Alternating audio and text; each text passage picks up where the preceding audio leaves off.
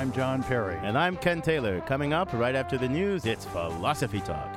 Our topic this week consciousness. Two questions for you, Ken.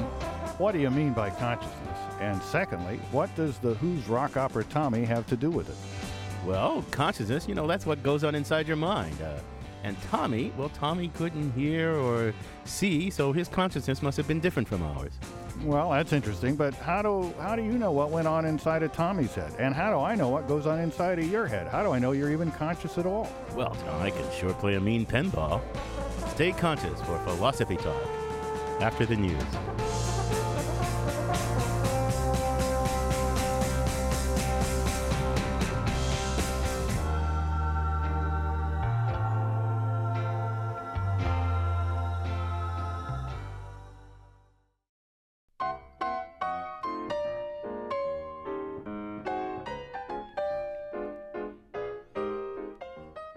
Welcome to Philosophy Talk, the program that questions everything. Except your intelligence. I'm John Perry. And I'm Ken Taylor. Our program originates from the friendly confines of KALW 91.7 Information Radio for San Francisco. Uh, but you notice, John, in our imagination, in our own inner consciousness, uh, we can be anywhere. We can be down in uh, Philosophy Corner at Stanford.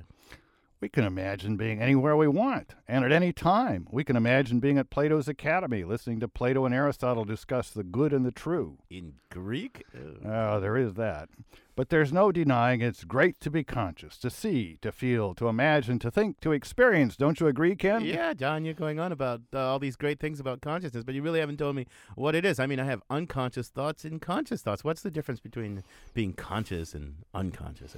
Well, uh, being conscious isn't the same as having a mind. It's just part of it. I mean, a lot of our thinking and deliberating and so forth is is unconscious. It's not present to us. We're not aware of it going on. It's not like anything to do, but a lot of it is.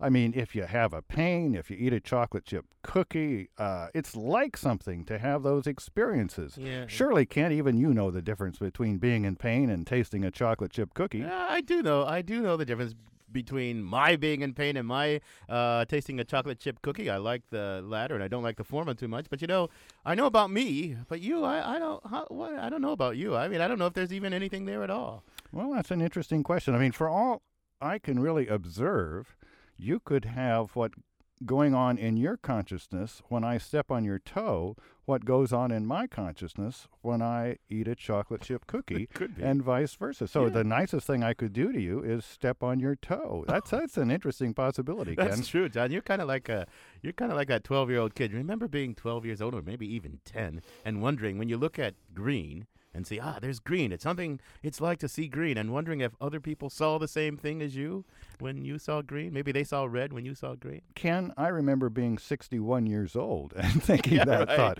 I've been thinking about that since I was 10 or 12, and uh, I never have quite figured it out, although sometimes in my writings I claim to. Yeah, that's uh, you kind of. It's a so philosophy begins with 10 year old worries, and you're still worrying about them when you're that- 61. uh, Uh, I think that's why. consciousness, I guess why we have so many listeners. It's all these. Superannuated 10 year olds out and there. Consciousness is one of those things. Uh, But how about pain? I mean, pain is something that we must think we know everybody has the same because we worry about it. We, we're sympathetic with other people in pain.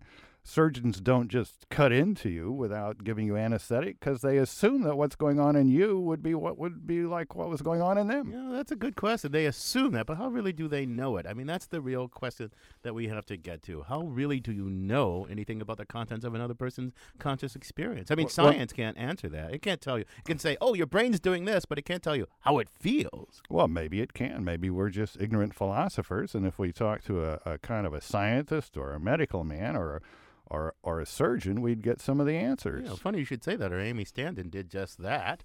A roving philosophical reporter has filed this report about what happens to our consciousness when we go under the knife. Most people have a sense of what it's like to be conscious, but far fewer of us make a career out of bringing people in and out of it. Stuart Hameroff has practiced anesthesiology for 30 years. He's also the associate director of the Center for Consciousness Studies at the University of Arizona. I asked Hameroff how can he tell for sure when one of his patients has fully gone under. We don't absolutely know because we can't directly observe consciousness. I can't say for sure that you are conscious. You could be an android or what philosophers call a zombie. And likewise, you don't know for sure that I'm conscious.